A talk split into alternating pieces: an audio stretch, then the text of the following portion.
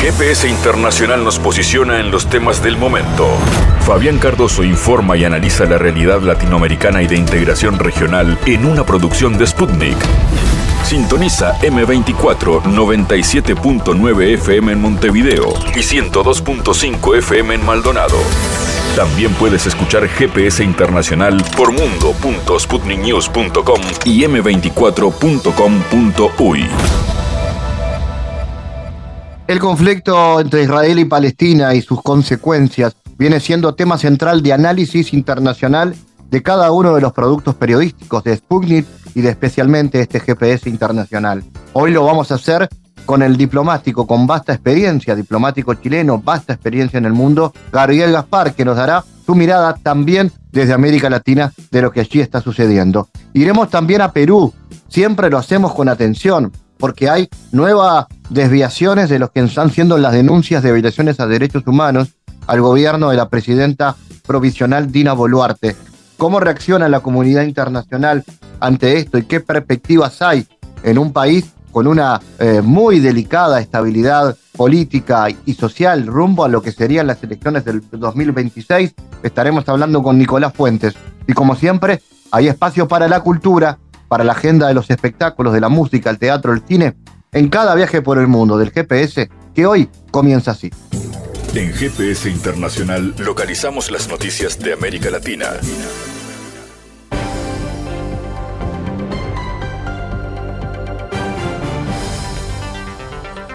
Nosotros estamos a favor de que se concilie, de que se llegue a un acuerdo en Venezuela. Y tenemos información de que se están reuniendo integrantes del gobierno con miembros de la oposición. Y ojalá y ahora que van a haber elecciones participen todos, se llegue a un acuerdo. Y por la vía democrática, por la vía de la libre manifestación, la libre expresión, la libertad eh, en el sufragio, pues los venezolanos eh, salgan adelante para no dar también eh, pretextos a sanciones injustas de países extranjeros. Y son sanciones injustas porque no es nada más un asunto político. Si se sanciona a un país, se afecta a su pueblo. Además de que es un acto injerencista. ¿A quién se perjudica con una sanción a un país? ¿A quién se perjudica con un bloqueo a un país? Al pueblo. Por eso, qué bueno que se esté buscando una salida eh, negociada, política, por la vía democrática, en el caso de Venezuela. Y además lo deseamos para todos los países. Claro, hay quienes no quieren eso. Siempre hay quienes buscan la ruptura, porque sacan provecho. Es como el caso del bloqueo a Cuba. ¿Quiénes lo han promovido? Pues quienes han sacado provecho económico, político en Estados Unidos, hasta legisladores que promueven el bloqueo. ¿Y a quién se perjudica? A la gente porque eso es inhumano. Además, nadie tiene derecho a perjudicar a otro pueblo. Entonces, ojalá y las cosas vayan cambiando, se vayan resolviendo mediante el diálogo y que no se usen sanciones y mucho menos la fuerza, mucho menos la violencia.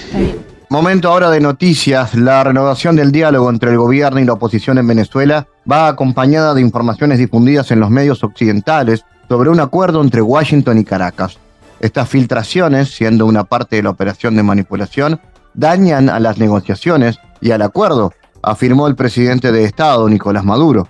Empieza la operación manipulación, la operación de mentir sobre la base de especulación y de mentira de lo que ha sido un proceso de conversaciones globales sobre un conjunto de temas y quieren manipular, afirmó el presidente de Venezuela, al escuchar el contenido del artículo del diario Washington Post.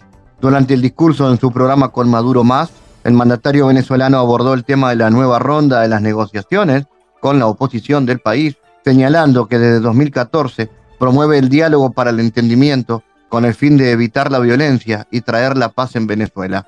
Recordó asimismo que lo respalda durante años, pese a numerosos impedimentos, incluso la ruptura del proceso por la parte derecha en 2018, una maniobra promovida también por el expresidente de Estados Unidos, Donald Trump, para llevar al poder al títere Juan Guaidó e incluso el intento de asesinar al jefe de Estado. Siempre ha propulsado el diálogo. Estamos en puertas de iniciar una nueva ronda de firmas de acuerdos con la oposición. Estamos en la puerta de acuerdos beneficiosos para el país, en el marco de las leyes y la constitución. En este marco, las reuniones entre el gobierno venezolano y sus opositores políticos pueden derivar en acuerdos y de esta manera evitar que otros países se remitan bloqueos o sanciones en su contra, comentó el presidente de México Andrés Manuel López Obrador. El mandatario fue cuestionado acerca de la posibilidad de que ambos grupos políticos tengan un encuentro en México a finales de este año. El canciller de Alemania, Olaf Scholz, ha advertido a Irán y al movimiento chile-lebanés Hezbollah contra la injerencia en la confrontación entre Palestina e Israel. Vuelvo a advertir muy claramente a Hezbollah e Irán contra la intromisión en ese conflicto, dijo al ofrecer una rueda de prensa junto al rey de Jordania. El canciller señaló que su gobierno está trabajando junto con los aliados para prevenir una mayor escalada del conflicto palestino-israelí. Los palestinos no son jamás y jamás no tiene derecho a hablar en nombre de ellos. La población palestina de la franja de Gaza también es víctima de Hamas. Scholl subrayó la necesidad de garantizar a los habitantes de la franja el suministro de la ayuda humanitaria, agua y medicamentos. Por su parte, el rey jordano advirtió de la grave situación a la que se acercaría Oriente Medio si el conflicto entre Israel y Hamas se extiende a otros países. Toda la región está al borde de caer en el abismo. Estados Unidos impuso restricciones a las exportaciones de tres entidades en China, declaró el Departamento de Comercio. En esta regla, la Oficina de Industria y Seguridad modifica las regulaciones de administración de exportaciones, agregando 13 entidades a la lista de entidades con destino a la República Popular China. El gobierno de Estados Unidos determinó que estas entidades están actuando en contra de la seguridad nacional o los intereses de política exterior de Estados Unidos. La lista de sanciones incluye al diseñador de chips, More Trade Intelligent Technology y a sus filiales. Washington también instó a sus socios, Corea del Sur, Japón, Países Bajos y el gobierno de Taiwán, a restringir o prohibir la venta de chips a China y trasladar las instalaciones de producción fuera o lejos de China, por ejemplo a Europa o Estados Unidos. Pakistán ha advertido en retiradas ocasiones que al imponer restricciones al comercio normal, Washington acabará perjudicándose a sí mismo y a otros agentes de mercado. El presidente ruso Vladimir Putin se reunió con el primer ministro húngaro Víctor Orbán al margen del Foro Internacional de la Franja y la Ruta en China. Putin afirmó que las relaciones bilaterales se basan en intereses mutuos, mientras que Orbán destacó que Budapest nunca ha buscado la confrontación con Moscú, a pesar que en las condiciones geopolíticas actuales las posibilidades de mantener contactos y desarrollar relaciones son muy limitadas, no podemos sino alegrarnos de que se mantengan y se desarrollen los lazos con muchos países de Europa, uno de estos países es Hungría, dijo Putin al comienzo de la reunión. Putin destacó que las relaciones entre Rusia y Hungría en las últimas décadas se han basado únicamente en los intereses mutuos y todas cosas positivas que se han heredado del pasado.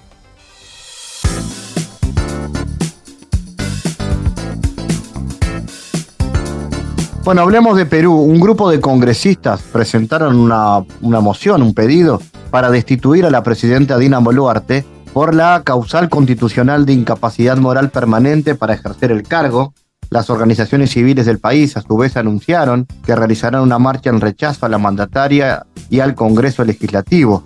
Declárese la vacancia de la señora Dina Ercilia Boluarte Segarra en el cargo de la presidencia de la República por haber incurrido en la causal de permanente incapacidad moral declarada por el Congreso, indican los legisladores en el documento hecho público por diversos medios locales. Boluarte se encuentra actualmente de visita oficial en Alemania y este 13 de octubre estará en el Vaticano e Italia. La causal que exponen los congresistas, que suman 23, es que la presidenta haya abandonado el territorio nacional, contraviniendo lo que manda el artículo 113, numeral 2 de la Constitución. Para analizar este asunto estamos en contacto con el jurista y especialista peruano Nicolás Puentes. Nicolás, ¿cómo analizas el alcance de esta moción para destituir a la presidenta Dina Boluarte? ¿Qué implica esta causal constitucional de incapacidad moral? Eh, ¿Y qué puede pasar con esto? Bueno, este, en efecto, ¿no? Tal como lo has descrito, ¿no? Eh, se trata de un pedido de vacancia por incapacidad moral que contraviene el artículo 115 de la Constitución, ¿no? Es un artículo que regula la encargatura del despacho presidencial cuando el presidente es autorizado por el Parlamento, por el Congreso de la República, para salir del territorio nacional, ¿no? la dinámica es así. No, yo presidente de la República soy autorizado para salir del territorio, entonces quien se queda, en, quien, quien se queda encargado del despacho es mi vicepresidente. En su defecto, si el, si el presidente no, este, no está en funciones, es el vicepresidente quien encarga al segundo vicepresidente. En este caso no hay ni no hay, no hay este no hay, no hay segundo vicepresidente. Y bajo esa lógica, ¿qué fue lo que se hizo? Desde el Poder Ejecutivo se impulsó una ley para modificar la ley orgánica del Poder Ejecutivo eh, y poder habilitar a la presidenta que no tenía vicepresidente para poder despachar desde el extranjero. El Congreso este, aprobó esta ley, ¿no? No obstante, la, el fundamento de eh, la bancada que ha presentado esta, esta moción tiene por objeto sostener de que aún habiendo una ley orgánica, ¿no? Esta ley, digamos, es inconstitucional ¿no? Este, porque se basa en un supuesto que no está previsto en la Constitución. La Constitución ha previsto que quien no tiene vicepresidente se quede en el país, ¿no? Porque esa es en todo caso una prerrogativa de los presidentes, ¿no? Y ello, y si, y si fuera de otra manera, pues ese supuesto estaría, digamos, regulado en la Constitución. Y en todo caso, si es que se hubiera querido agregar ese supuesto se hubiera hecho no la, no la creación de una ley para modificar la ley orgánica del Poder Ejecutivo, sino se hubiera modificado, reformado la Constitución, eh, eh, cosa que no podían lograr porque no tenían los votos. Sin embargo, este, se hizo a través de la ley y con esta ley se, ha incurrido pues, en una violación del principio de jerarquía normativa, ¿no? Eh, y ya sea con desconocido la supremacía de la Constitución. La moción es muy interesante porque pone pues, el ejemplo de diversos este, vicepresidentes, diversos presidentes interinos que se han visto en la obligación a no salir del territorio nacional porque no tenían vicepresidente. Valentín Paniagua, eh, Martín Vizcarra, este, el, expresidente Sagasti, entre otros, ¿no? Todos ellos, ninguno de ellos salió del territorio nacional, ¿no? Porque precisamente no tenía este vicepresidente. Ahora, el, problema con la incapacidad moral, pues, es que eh, es una figura que está, este, es una figura que, claro, existe en la Constitución, no forma parte de uno de los supuestos de vacancia, este, y consecuentemente es, uno de los supuestos que puede invocar el Congreso, ¿no? Este, y, y, claro, no es casual de que no, se, no haya tenido un, un, desarrollo legislativo o de que no haya sido reglamentado, porque en la medida de que este concepto sea discrecional, ¿no? Este, su contenido va a ser llenado por los votos, de, por los votos del Congreso, ¿no? Entonces, esta es una cuestión, un problema que ya ha advertido la Comisión Interamericana, lo ha, lo ha propuesto ya desde octubre del año pasado como un peligro para la institucionalidad, para la institucionalidad democrática, y para los derechos políticos, no solamente de la persona a la que, del presidente, el eventual presidente que va a ser vacado, sino que es, es, un problema para los derechos de los electores, ¿no? Este, dicho sea de paso, este, creo que es, es, oportuno señalar de que eh, desde el 2016 en Perú por incapacidad permanente hay ocho vacancias y cuatro de ellas han sido contra el ex presidente Pedro Castillo, ¿no? Finalmente, eh, este es un pedido de vacancia que no necesariamente tiene, pues, este, que no necesariamente es del interés de la población, ¿no? De hecho, este, no, no es una tendencia, ¿no? Este, entre los comentarios de, de, de, la población, porque la población en todo caso está esperando, pues, si quiere, sí preferiría, si quisiera una vacancia, pero por la responsabilidad de las muertes, ¿no? Le importa poco si es porque salió del territorio, por si no salió del territorio, por si, si es que contravino la agenda, pues, ¿no? De, de, de Renovación Popular, Fuerza Popular y todos esos partidos de ultraderecha, ¿no? Entonces, más o menos esta es la, figura de la vacancia. Y una, una última cuestión más, este, este, que este detalle de la incapacidad moral pudo haber sido, digamos, desarrollado por el Tribunal Constitucional por su colegiado pasado, pero sus, este, la, pero la mayoría de, de este colegiado eh, consideró de que no era pertinente, de que el tribunal no tenía competencia y ahora pues que ya ha acabado su gestión, pues resulta pues que estos señores que ejercían de magistrados, pues ahora pues están este, digamos, eh, entonando, con la, entonando con el discurso político del actual Congreso, ¿no? Quienes acusan, por ejemplo, pues a los organismos de derechos humanos de ser instrumentos ideologizados y promueven el retiro de la Comisión Interamericana, ¿no? Entonces, al final de cuentas, ese voto actuó pues como una forma de operación política, ¿no? Y bueno, eso, eso es lo que tendría que decir. Claro, y en ese sentido, respecto a la gestión de Boluarte, ¿hay eh, definiciones concretas que la mencionan como responsable de, los, de las situaciones de represión? Y en ese sentido, ¿qué pasos se han podido dar para denunciar esto y qué pasos aún quedan por dar? Este, bueno, la investigación de, este, contra Dina Boluarte por las, por las masacres de Juliaca, por las masacres de, de Ayacucho, están en investigación, ¿no? Este, digamos, están en investigación. Creo que hace, no sé si, si, si, si lo señalamos aquí en, en, alguna entrevista anterior, pero de acuerdo, pero, pero hay una contradicción, por ejemplo, este, hay una contradicción entre lo declarado por el jefe del Comando Conjunto de las Fuerzas Armadas y lo declarado este, por Dina Boluarte en, la, en el marco de la investigación fiscal, ¿no? Por ejemplo, este, este señor señala de que Dina Boluarte estaba al tanto de las operaciones militares que, que, que se iban a realizar, ¿no? Este, él estaba tanto de, las, de las, esa reunión se realizó el día 17 de diciembre, dos días después de la masacre de Ayacucho y unas semanas antes de la masacre de Juliaca. Entonces, de una de primera impresión, lo que tenemos después es que estamos ante una jefa de Estado que ha convalidado operaciones militares y policiales, ¿no? Y que ha tenido como consecuencia la, muerte de, muchos peruanos, ¿no? Este, también otro aspecto que, por ejemplo, me parece que es importante considerar, pues, para, para, el juicio es que, bueno, por más, pues, por más eh, este, eh, personaje político o por más este operador político que pueda ser, por más actor, actora política que pueda ser este Dina Boluarte, eh, creo que tiene que haber un, un este, límite entre lo que es las declaraciones que ejerce pues, dentro de su función, ¿no? Y el discurso de odio. La señora pues ha, desarrollado un abierto discurso de odio contra manifestantes, ha promovido su estigmatización asociándolos no solamente al terrorismo, sino crimen organizado, minería ilegal, narcotráfico, etcétera, ¿no? No, y además para la señora Boluarte pues ha sido mm, inaceptable, ¿no? Este, que, la, que, la, que los manifestantes asuman consignas políticas, ¿no? Este, entonces, entonces, digamos, podríamos, eh, sería importante que dentro del marco de las investigaciones, ¿no? Se pueda no solo determinar el nivel de participación que ha tenido en el, en el, diseño de los planes militares, ¿no? Y, y, ello contextualizarlo, ¿no? En el marco de sus actuaciones públicas, ¿no? Y cómo es que la señora ha sido portadora de un discurso de odio que ha dado, pues, legitimidad, en cierta forma, que ha dado legitimidad a las fuerzas de policiales y militares para poder, digamos, dejar estos saldos, ¿no? Dentro de la sociedad civil. En este sentido, ¿qué reflexión puedes hacer de la permanente inestabilidad política e institucional que vive Perú? Y si hay salidas para esto, ¿es necesario, por ejemplo, promover una asamblea constituyente para que el país pueda sortear estos desafíos políticos? Sí, bueno, este, por ejemplo, Claro, ya justo, justo estábamos hablando pues de la, de, la vacancia de, de, Dina Boluarte, ¿no? Y, digamos una eventual, este, como, como una eventual salida. Y claro, ¿no? Este, la, la, ciudadanía en realidad lo que, lo que está buscando no es la vacancia de, Dina Boluarte, no es simplemente la vacancia de Dina Boluarte y, y, y, el cierre del Congreso, ¿no? Porque, bueno, supongamos, ¿no? Eh, se va a caer Boluarte, ¿y quién asumiría? Asumiría el presidente del Congreso, que todos sabemos que es un Congreso ultraconservador, de ultraderecha, antipueblo, ¿no? Como, como, como quiera llamarse, ¿no? Pero es un, es, un,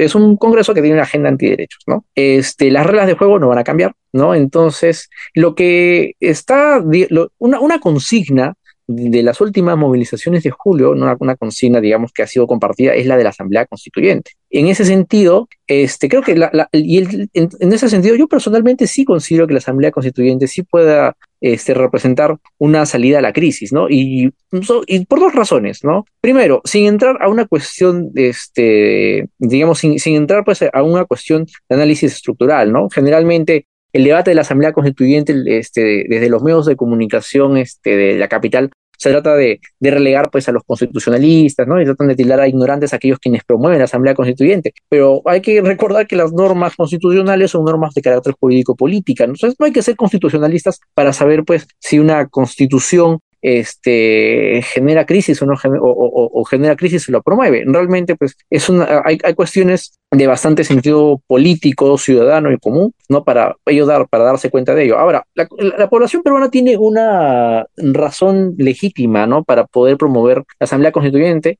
aún sin haber leído esta constitución. Es muy simple. La constitución peruana de 1993, la constitución vigente, fue apoyada, fue, este, fue aprobada por un poco más del tercio de la población.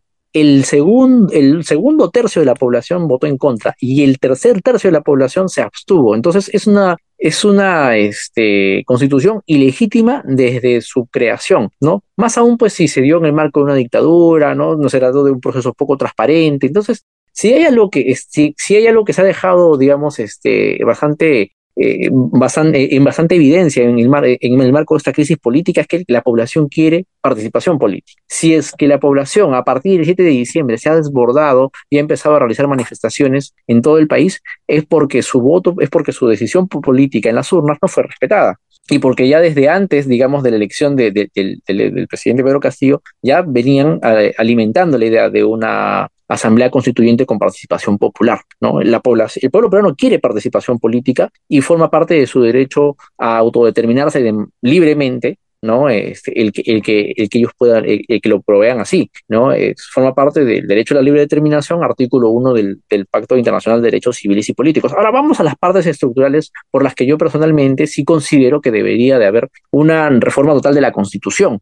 Estamos ante una Constitución primero, que asigna al poder, al, Congreso de la República, poderes extraordinarios para controlar todo el aparato estatal, porque no solamente puede vacar al presidente y hacerle contrapeso, eso es mentira, puede hacer muchísimo más, puede inhabilitar a los altos funcionarios del Estado, eh, Contralor General de la República, Defensor del Pueblo, Procurador General del Estado, eh, desde el Tribunal Constitucional hay una sentencia que en, donde sugieren hacer una reforma constitucional y de hecho ya está en marcha un proyecto de reforma constitucional para también incluir a los miembros del sistema electoral dentro del artículo que puede habilitar, este, que, que, habilita a los congresistas para inhabilitar ¿no? a esos altos funcionarios. Y lo más peligroso, puede también inhabilitar ¿no? a los miembros del sistema, a, los, a los titulares del sistema de justicia, a los miembros de la Corte Suprema, a los, a los fiscales supremos, a los fiscales supremos del Ministerio Público, a los magistrados del Tribunal Constitucional, puede remover a los miembros de la Junta Nacional de Justicia. En la práctica, el sistema de justicia está amordazado por el poder político encarnado en el Congreso de la República. Y ni siquiera podríamos hablar pues de que estamos hablando de,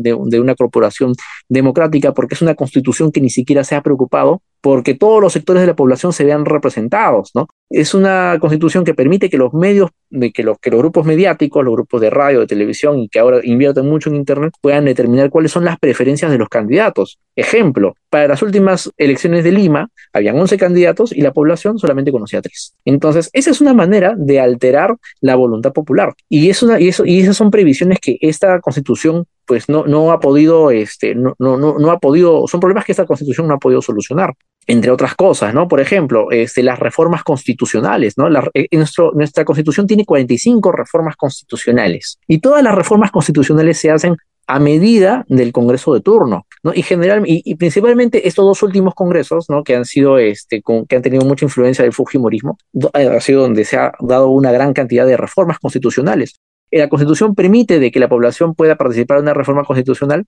¿no? Pues cada vez que el Congreso pues convoca referéndum para hacer una consulta, pero el Congreso nunca convoca. Finalmente, la iniciativa para hacer una reforma constitucional, una reforma total de la Constitución por vía de referéndum ha sido ahora obstaculizada. Resulta que el referéndum, que es un, que es un mecanismo de autoconvocatoria, ha sido vaciado de contenido porque ahora el Congreso nos tiene que autorizar para poder hacer ese proceso de referéndum, ¿no? Lo cual es una deformación completa de la figura constitucional. Entonces, de una u otra manera, nosotros hemos creado, pues, este, un sistema donde tenemos que un, la Constitución ha, creado una sociedad elitista, ¿no? Discriminatoria, con, un, con una empresa privada fuerte, ¿no? Que puede, es fuerte y tirana, y con un parlamento tirano y también elitista, ¿no? Entonces, definitivamente, eh, es, considero que sí puede ser una salida este, para la crisis, ¿no? Pero claro, evidentemente no es un proceso de es un proceso donde los mismos impulsores de la Asamblea Constituyente tienen que madurar políticamente y, y, madurar también pues para poder este, defender sus intereses de una eventual Asamblea de, un, de eventual este proceso constituyente pues no y en este sentido Nicolás a nivel de agenda internacional ¿cuáles son los aliados de Dina Boluarte? ¿Cuál es la agenda por ejemplo de Estados Unidos y de la Unión Europea en el país? Y yo te voy a contar una pequeña anécdota este, con relación a la Unión Europea. Este, resulta pues de que en febrero de este año nosotros fuimos a pedir este, unos, un grupo de representantes de organizaciones de la sociedad civil, nos reunimos con la delegación peruana de la Unión Europea, perdón, con la delegación de la Unión Europea en Perú para pedir solidaridad internacional respecto a las muertes que habían ocurrido hasta ese momento. Su respuesta fue, nosotros estamos al tanto y ya nos hemos pronunciado. Punto final. Y ahí cerraron la discusión. Tú ves pues sus redes sociales y realmente pues no son, son, son, este pronunciamientos bastante tibios y, los contrastas pues con otras circunstancias como con, con, otros casos como por ejemplo los de George Floyd y el activismo pues que, que, que hace la Unión Europea es bastante diferente, ¿no? Este, evidentemente la Unión Europea ¿no? Este, es, el, es, el, la cola de, de, de, un imperialismo mayor, que es el norteamericano. Y el imperialismo norteamericano ¿no? este, respaldó desde, desde un primer momento pues, el, el golpe de Estado en Perú. Incluso sacaron, recuerdo yo, sacaron un tuit este, explicando ¿no? que después lo borraron. La embajada, lo, no sé si fue la embajada o si fue la embajadora, pero de una de esas dos cuentas, ¿no? de hecho, la, la embajadora Lisa ya este, dejó de, cesó su función en, en, septiembre, si más no me equivoco. Pero de una de esas dos cuentas, de la cuenta de la embajadora o de la cuenta de la embajada, empezaron, sacaron un tuit diciendo este, dando explicaciones, supuestas explicaciones sobre este, la situación de Perú. Y de una u otra manera, y lo que hacían en este tweet era justificar ¿no? Este, las acciones de, del gobierno nacional, que ha sido ya pues evaluada por los organismos internacionales, donde se ha concluido pues que han habido eh, ejecuciones extrajudiciales, donde se ha concluido pues de que ha habido pues este un exceso de uso de la fuerza, ¿no? Entonces lo que ha hecho la embajada es limpiar la cara del gobierno nacional. ¿Por qué? Porque el gobierno nacional evidentemente representa sus intereses geopolíticos. No por algo Estados Unidos está, pues, este, eh, no, por algo desde el Ejecutivo, pues, este, a, desde el Ejecutivo se promueven tantas autorizaciones, se, solicita al Congreso que autoricen tanto el ingreso de las tropas militares, de, las tropas, este, de, de, de, las, tropas este, de, los gobiernos de los Estados Unidos a Perú y ello hay que situarlo pues en un contexto este, internacional, primero en el contexto regional, ¿no? En, un contexto regional donde hay una pelea este, por el litio que, que, ya en algún momento, este, en algún momento lo hemos hablado, y segundo, pues este, en un contexto un poquito más global, ¿no? Este, donde de una u otra manera Estados Unidos trata de afianzar su influencia sobre Latinoamérica, ¿no? Y trata de una u otra manera de hacer que Latinoamérica se aleje este, de, de, de otras influencias este, relacionadas a la multipolaridad, por ejemplo, ¿no? O relacionadas, pues, por ejemplo, a, a fuerzas este, de Medio Oriente, como el gobierno de Irán, ¿no? Que, que, que ha tratado de ser, que ha tratado, de, por ejemplo, a través de sus medios de comunicación, de poder llevar un mensaje también a Latinoamérica. Entonces, definitivamente, definitivamente el gobierno de los Estados Unidos este, ve en Dina Boluarte representados sus intereses, ¿no? Porque aparte, dentro, digamos, de las facciones empresariales, ¿no? Este, digamos, hay una facción, digamos, que está relacionada, pues, a los intereses financieros de los Estados Unidos y, digamos, Dina Boluarte se alinea un poco en su agenda. Eh, diría yo más bien que este, hay una pequeña contradicción, ¿no? Entre los sectores más conservadores del Congreso, que, están, que representan a otro grupo del empresariado peruano, ¿no? Este, y entre los Estados Unidos, que tiene una, una agenda, digamos, este, eh, eh, una, una, agenda, digamos, a nivel de derechos civiles un poquito más liberal. Pero definitivamente este, estos no son, no, diría que, diría yo que más que son los aliados, son los protectores de Dina Boluarte, ¿no? Este, y un dato más, un dato más, ¿no? Este, para poder alimentar, pues, este, la, la, la teoría del golpe, de, de, la intromisión de Estados Unidos en Perú. Resulta que eh, durante el gobierno de Pedro Castillo, no se, no, se promovió, no se solicitó al Congreso ni una sola autorización de ingreso de tropas norteamericanas, lo cual seguramente es muy posible que haya sido un hecho bastante preocupante e incluso desesperante para el gobierno de los Estados Unidos, ¿no? Porque tener el control militar de, de, de, las distintas regiones de Latinoamérica es una cosa, ¿no? De, bastante prioridad para este gobierno, ¿no? Entonces, eh, eso sería lo que tendría que decir, pues, en cuanto a, los, a la relación de Dina Boluarte con, con, con, con, estos, con estos imperios, ¿no? Además, este, Dina Boluarte no por, no por algo ha querido, o sea, no, por algo, tiene, tiene esa desesperación, pues, de, de, despachar desde el extranjero, ¿no? Es evidente que ella lo que quiere hacer es viajar por el mundo para limpiar su imagen y hacer aliados, ¿no? Y fortalecer sus relaciones internacionales, ¿no? Ah, recientemente este, se ha reunido con, con, el Papa, ha estado en la 78, este, en, el, en la 78 sesión de la Asamblea General de las Naciones Unidas, ¿no? Entonces, hay una agenda ahí. Nicolás Fuentes, gracias por tu análisis, tu mirada desde Perú sobre la realidad de este país. Muchísimas gracias por la invitación, Fabián. Analizamos los temas en GPS Internacional.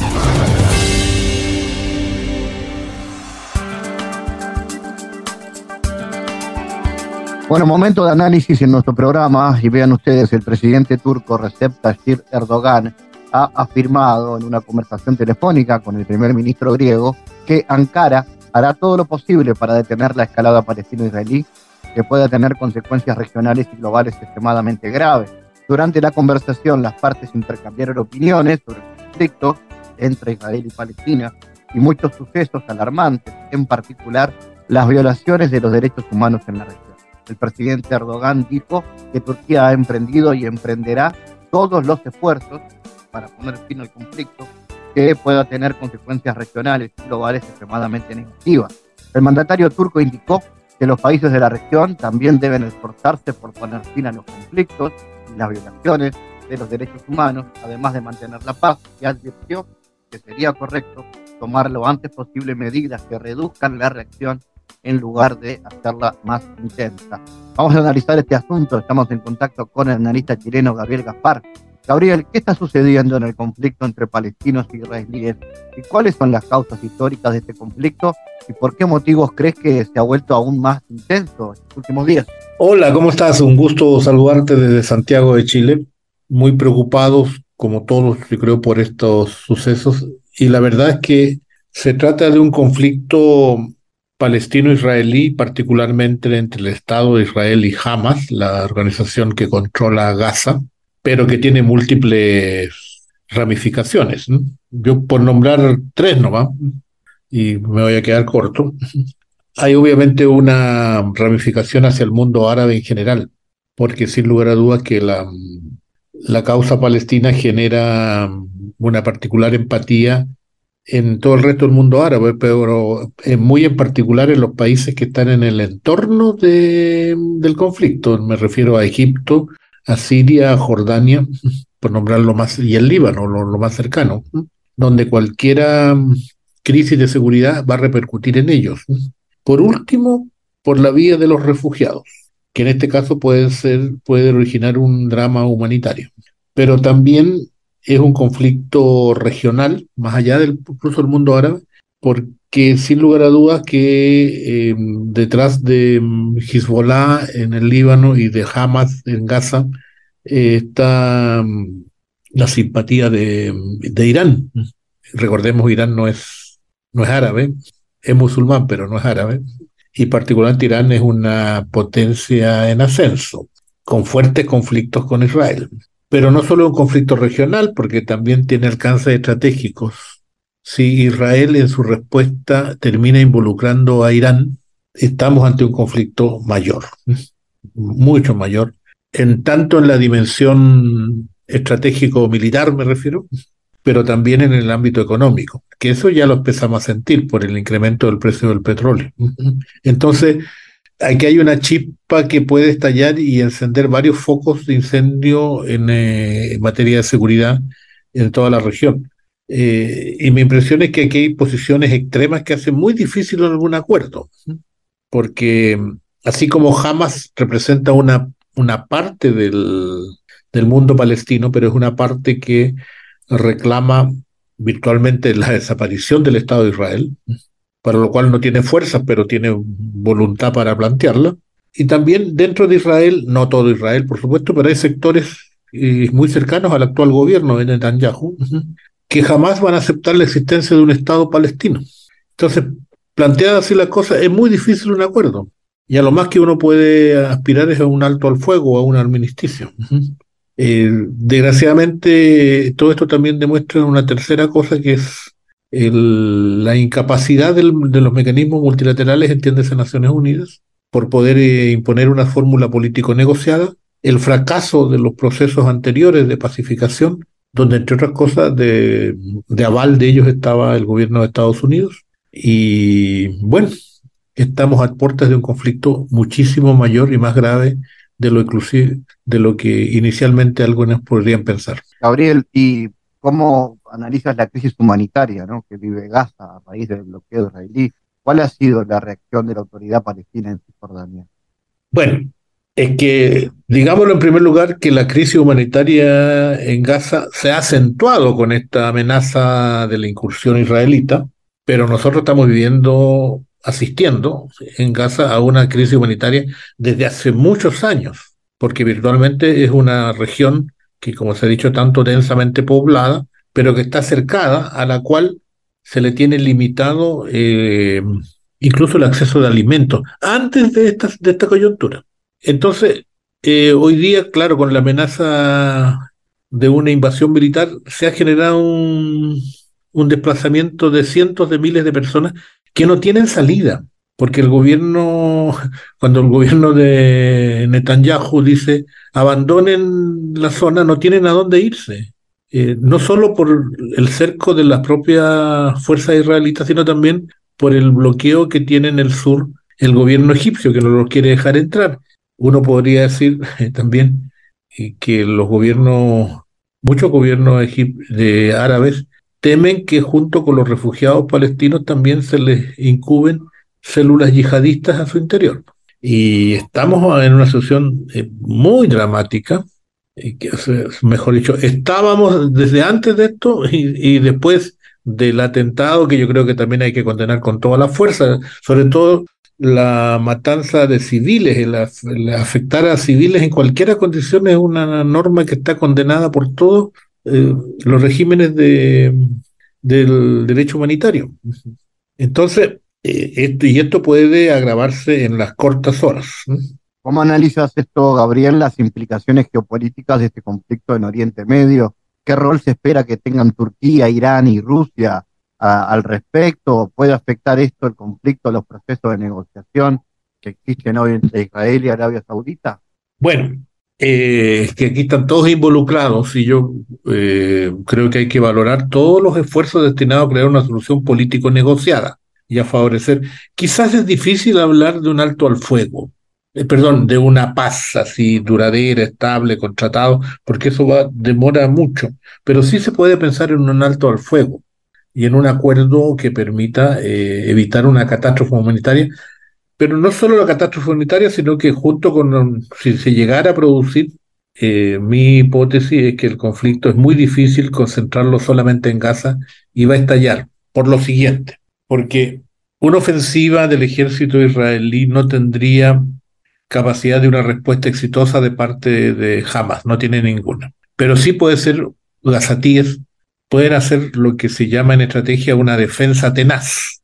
Y una defensa tenaz en lo que es virtualmente una mega urbe, caótica, bombardeada, sin servicios, sin agua, pero también repleta de túneles, de escombros, zanjas antitanques, minas de todo tipo, espacios para francotiradores, puede ser una situación, no, no puede ser, es un escenario muy difícil para cualquiera fuerza terrestre, aunque tenga superioridad tecnológica como la tiene la fuerza israelí.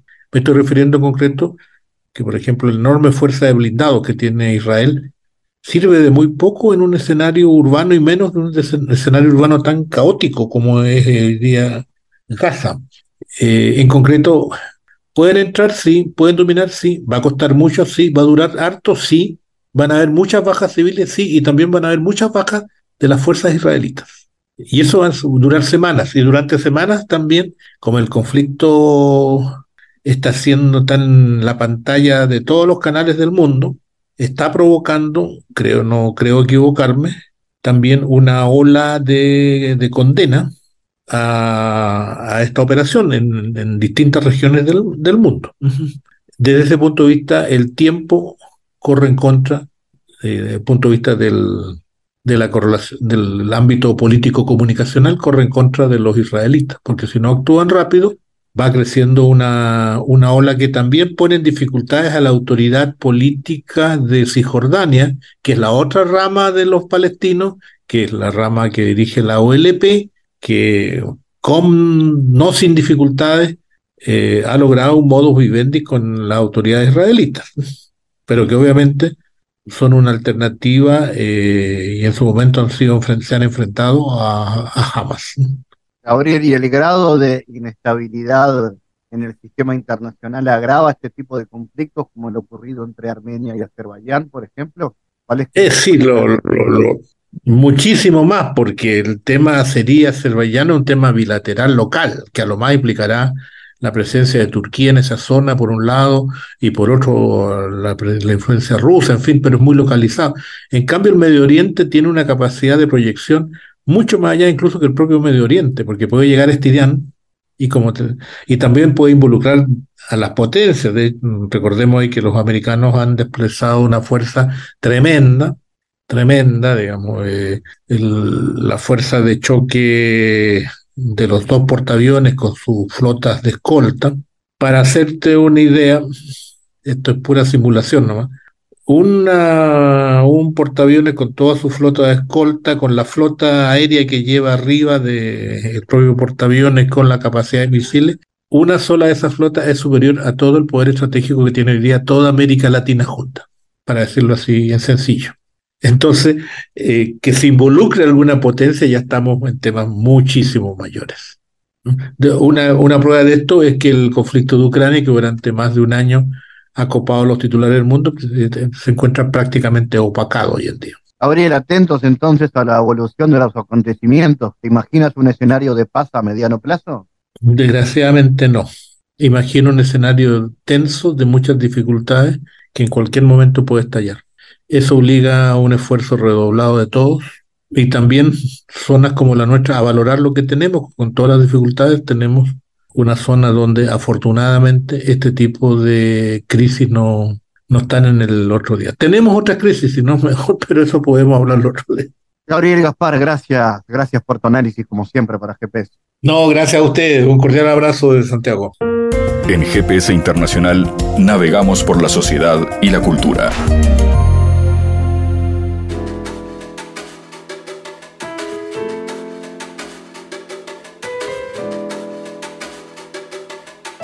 Bueno, les queremos presentar en este bloque de GPS una experiencia de la cual ya les hemos contado en experiencias anteriores, como por ejemplo cuando pasó en Brasil y en Paraguay. En este caso es el Argentina Election Tour 2023, este 20, 21 y 22 de octubre en el Hotel Intercontinental de Buenos Aires, y consiste básicamente en la posibilidad de vivir una elección desde adentro una iniciativa para divulgar y promover el conocimiento de los procesos electorales a nivel global que constituyen la base de las democracias.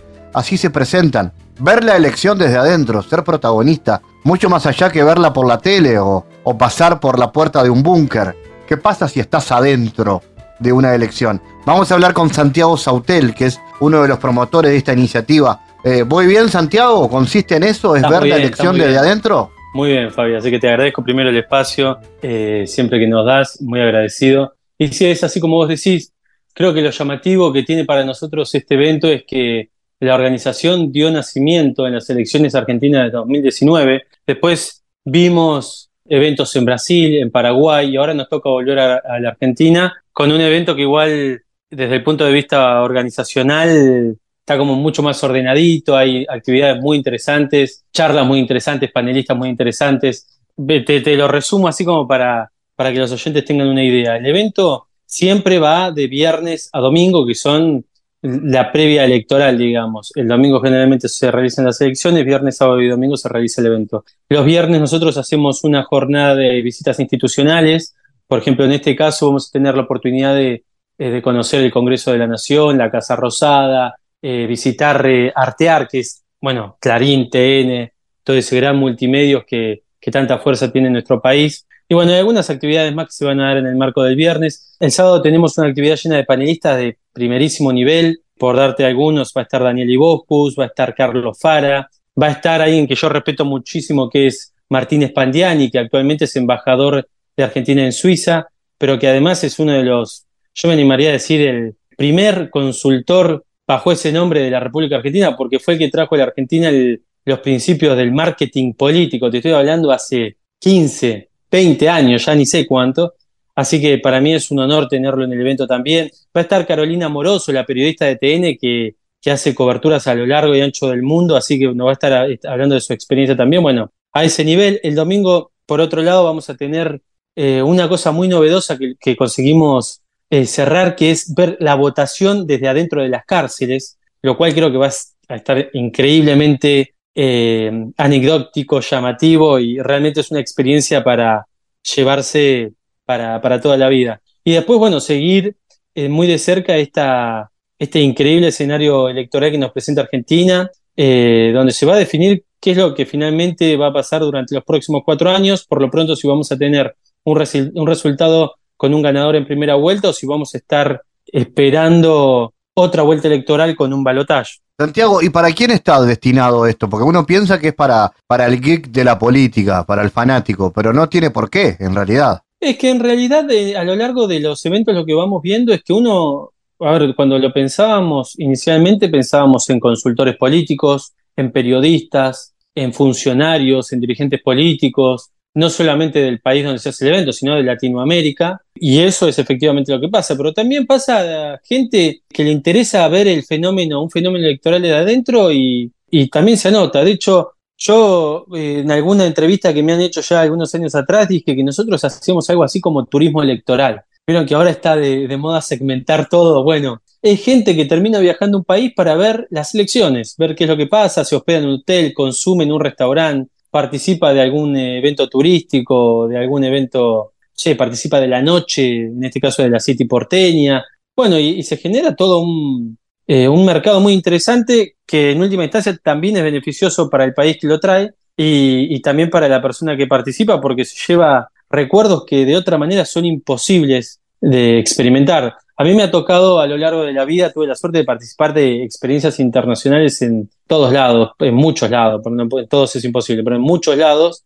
Y, yo siempre lo que digo es que hay experiencias que si no te las organizan, como en el caso de este programa que se organiza localmente, con gente que uno conoce, con gente de primer nivel, con invitados, con visitas, son imposibles de, de, realizar. O sea, yo, vos te podés ir a, no sé, a ver a Turquía, pero distinto es participar de un programa turco en X eh, temática, porque conoces la realidad desde otra perspectiva que es imposible conseguir desde individualmente, ¿no? Y, después el otro, me parece el otro valor agregado que tiene es eh, lo, que te deja la experiencia grupal, que son contactos alrededor del mundo, eh, no solamente en tu métier, que quizás seas consultor, seas periodista, seas político, sino que te abre realmente el escenario a, cosas muy interesantes que de hecho parte de, la, posibilidad de realizar este evento se dio a partir de esas experiencias que uno ha tenido a lo largo de la vida. Así que mirá si no, si no te abre puertas, si te abre cabezas y, te abre también una red de contactos que siempre termina desencadenando en algo. Eh, Sabes que este programa se escucha más allá de Uruguay, pero mucho en Montevideo, Uruguay, pero también en la región. En realidad, eh, esto no es, que esté pensado únicamente para extranjeros, pero se seduce mucho a los extranjeros para conocer la política, ni tampoco exclusivamente de que no puedan ir argentinos, digamos. Si te interesa conocer la, elección de tu país desde adentro, podés estar. El evento está pensado para gente que le gusta la política y por ahí como una posibilidad de ver eh, una elección desde otra perspectiva y no como un mero espectador, por ahí vivirla un poco más adentro conociendo búnkers, conociendo a los candidatos, conociendo periodistas, consultores, ver, eh, aprender, aprender del proceso de votación de cada país, y además tiene, nosotros hacemos este evento en distintos países y siempre tiene un valor agregado extra, que es la realidad de ese país, eh, los medios de ese país, el sistema electoral, el sistema político de ese país. Y aprenderlo es un proceso que, lleva alrededor de tres días. Obviamente uno no puede conocer a fondo todo, todo, pero se lleva una idea somera, digamos, de, de cuál es la realidad que se vive en ese país. Y después, por supuesto, como te decía, está abierto a todos. Eh, sí, eh, nos pasa que hay más países que otros que suelen participar.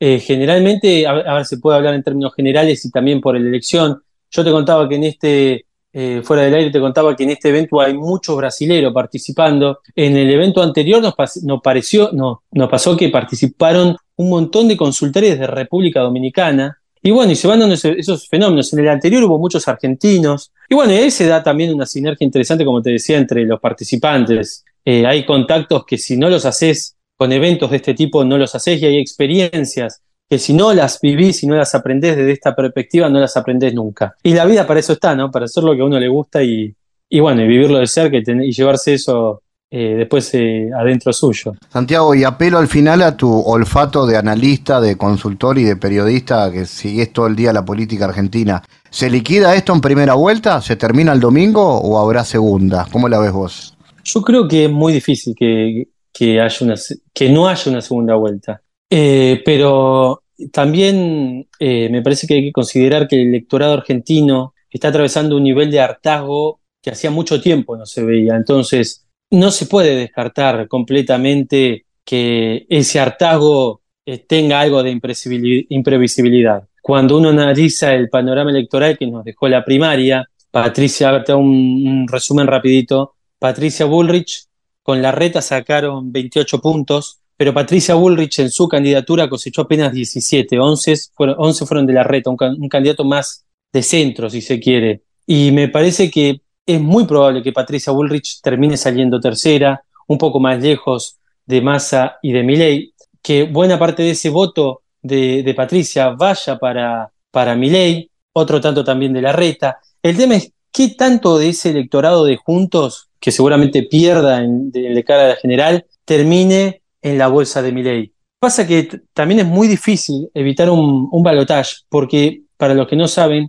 para que no haya balotage en Argentina, el partido que salga primero tiene que tener o más de 45 puntos, algo que realmente en este escenario parece difícil, o más de 40 con 10 puntos de diferencia. Y considerando que Massa salió muy cerca de los 30, el, espacio de Massa salió muy cerca de los 30 puntos, a mí me parece que es posible imaginarse un Massa con un 31, 31 puntos y un Milei con un 30 y largo, pero que difícilmente llegue a los 40. E incluso llegando a los 40, tendría que estar muy cerca de los 45 para poder ganar en primera vuelta. Y en ese marco, el favoritismo de Milei para la segunda avanza, digamos, se está cerca de, un triunfo así. Es un fenómeno, es un fenómeno rarísimo el de Milei, muy parecido al de Bolsonaro también. Una persona que, que dice que dice cosas que en política pocas veces se han visto o que incluso son tomadas como torpezas, porque restan votos. Y sin embargo, a él pareciera hoy, hay que ver qué pasa en el resultado, pareciera que no le restan votos. Por decir, por ejemplo, por manifestarse a favor del tráfico de órganos, eh, incluso del tráfico de, chicos, de eh, la aportación general de armas abierta, la aportación abierta de armas. Mira, el otro día pasó otro, otro fenómeno a través de una declaración suya que tuvo que llamó mucho la atención. Dijo que Román Riquelme, hablando de la interna de Boca Juniors, era un chorro. Y uno piensa, viste, para el hincha de fanático de fútbol, sobre todo, por supuesto, del de Boca, es como tirarse un tiro en las patas, hacer una eh, pata, perdón, hablando burdamente, ¿no? un tiro en el pie, eh, decir una cosa como esas. Y sin embargo, pareciera que no hace mecha en, su electorado, por lo menos para ahora. Hay que ver, porque ya esto no es una primaria donde están, la gente juega a, acá ya a, mandar un mensaje. Esto es la realidad, digamos. Acá lo que la gente vota es la persona que va a ser el próximo presidente de los argentinos y hay que ver si ese voto se mantiene. A mí me ha pasado ver gente que de, de Bullrich se va a Milei, pero que después vuelve a Bullrich por haber visto las cosas que decía, gente de la reta que se va a Massa, gente de la reta que se va a Milei, pero sí creo que lo que, lo que es muy probable que pase que el núcleo duro de Milei, esos 30 puntos, difícilmente los pierda. Por eso digo que me parece que vamos a tener un Milei de 30 y pico de puntos, pero hay que ver cuánto de todo el electorado que votó en la elección anterior se desplaza hacia su persona y cuánto del que no votó define por movilizarse para, bueno, para decidir el futuro presidente de los argentinos. Santiago Sautel, gracias. Entonces, eh, recordame, si alguien está escuchando ahora y quiere prenderse en estas horas al Worldwide Election, ¿cómo debe hacer? Quedan muy poquitos cupos, muy, muy poquitos, y además es, es, muy importante definirlos pronto porque para las visitas institucionales y demás hay que ingresar con cierto eh, protocolo. Eh, así que yo le digo a la gente que si está interesada, que no lo dude, que nos contacten a través de nuestra cuenta de Instagram, www.elections, de Worldwide Elections, www.elections, y ahí que nos mande un mensaje, que, que nos pregunte a ver de dónde son, qué interés tienen en participar, que pregunten si hay alguna promoción disponible, que cada tanto largamos alguna. Y bueno, yo les diría que si les gusta la política, que no se lo pierdan. Es una mezcla de política, elecciones, turismo, eh, una cosa que para cualquiera que está cercano a la política es, es muy, muy interesante. El mundo en GPS internacional. En diálogos geopolíticos analizamos diversos asuntos que atañen a la política mundial, desde el abordaje de los ámbitos multilaterales de articulación política a nivel global hasta las cualidades y los propósitos de las configuraciones regionales, tanto en América Latina así como en otras regiones. Nuestro objetivo es poner foco a una gran diversidad de temas que atañen a la geopolítica en el mundo contemporáneo. Para eso vamos a recibir a Santiago Caetano, aquí en GPS. Bienvenido, Santiago. ¿Cómo te va, Fabián? Continuando con la columna anterior, en contraposición al postulado liberal de que en el marco de procesos de interacción interestatal los actores restringen comportamientos unilaterales, se podría decir que para los realistas son aquellos estados con mayores capacidades estructurales los que establecen y moldean las instituciones de acuerdo a su interés nacional y no estos los que inhiben a los estados centrales de actuar unilateralmente. Para él, los institucionalistas liberales sí creen que las instituciones internacionales modifican la conducta de los estados y que pueden generar un efecto independiente en ellos. El autor alega que los institucionalistas se han centrado tradicionalmente en las instituciones direccionadas hacia adentro, como la Comunidad Europea y la Agencia Internacional de Energía, encontrándose a sí mismo como ejemplos de los sistemas de seguridad colectiva. Bueno, al respecto, resulta relevante mencionar brevemente lo que establece el autor Prabal Allende en torno a los supuestos básicos del institucionalismo liberal, afirmando que la estructura, el diseño y la funcionalidad de las agencias de cooperación, organismos multilaterales, mecanismos de cooperación, entre otros, desempeñan un rol central, puesto que tales factores determinan la capacidad de estos entes para conseguir sus objetivos. Con respecto a ello, Mersheimer alega que cuanto más miembros haya dentro de ellos, mayores serían las perspectivas de paz. Sin embargo, dice que los institucionalistas han prestado poca atención a aquellas instituciones conformadas en alianzas que están direccionadas hacia afuera, es decir, cuya atención está centrada en un Estado o conjunto de Estados externos a las mismas. Bueno, sobre esto continuaremos hablando en la próxima columna. Gracias Santiago por tu aporte a GPS Internacional. Gracias Fabián, hasta la próxima. GPS Internacional, una producción de Sputnik con la producción periodística de Santiago Caetano, siguiendo los temas más importantes de la agenda latinoamericana y con visión global. Esta producción de Sputnik que se despide y que nos invita también a que nos sigan a través de las redes sociales. En Twitter somos GPS Inter y estamos también en Facebook, GPS Internacional. Fabián Cardoso en GPS Internacional junto a los protagonistas analizó la realidad. Una producción de Sputnik por M24, 97.9 FM en Montevideo y 102.5 FM en Maldonado. Que puede volver a escuchar en mundo.sputniknews.com y m24.com.uy.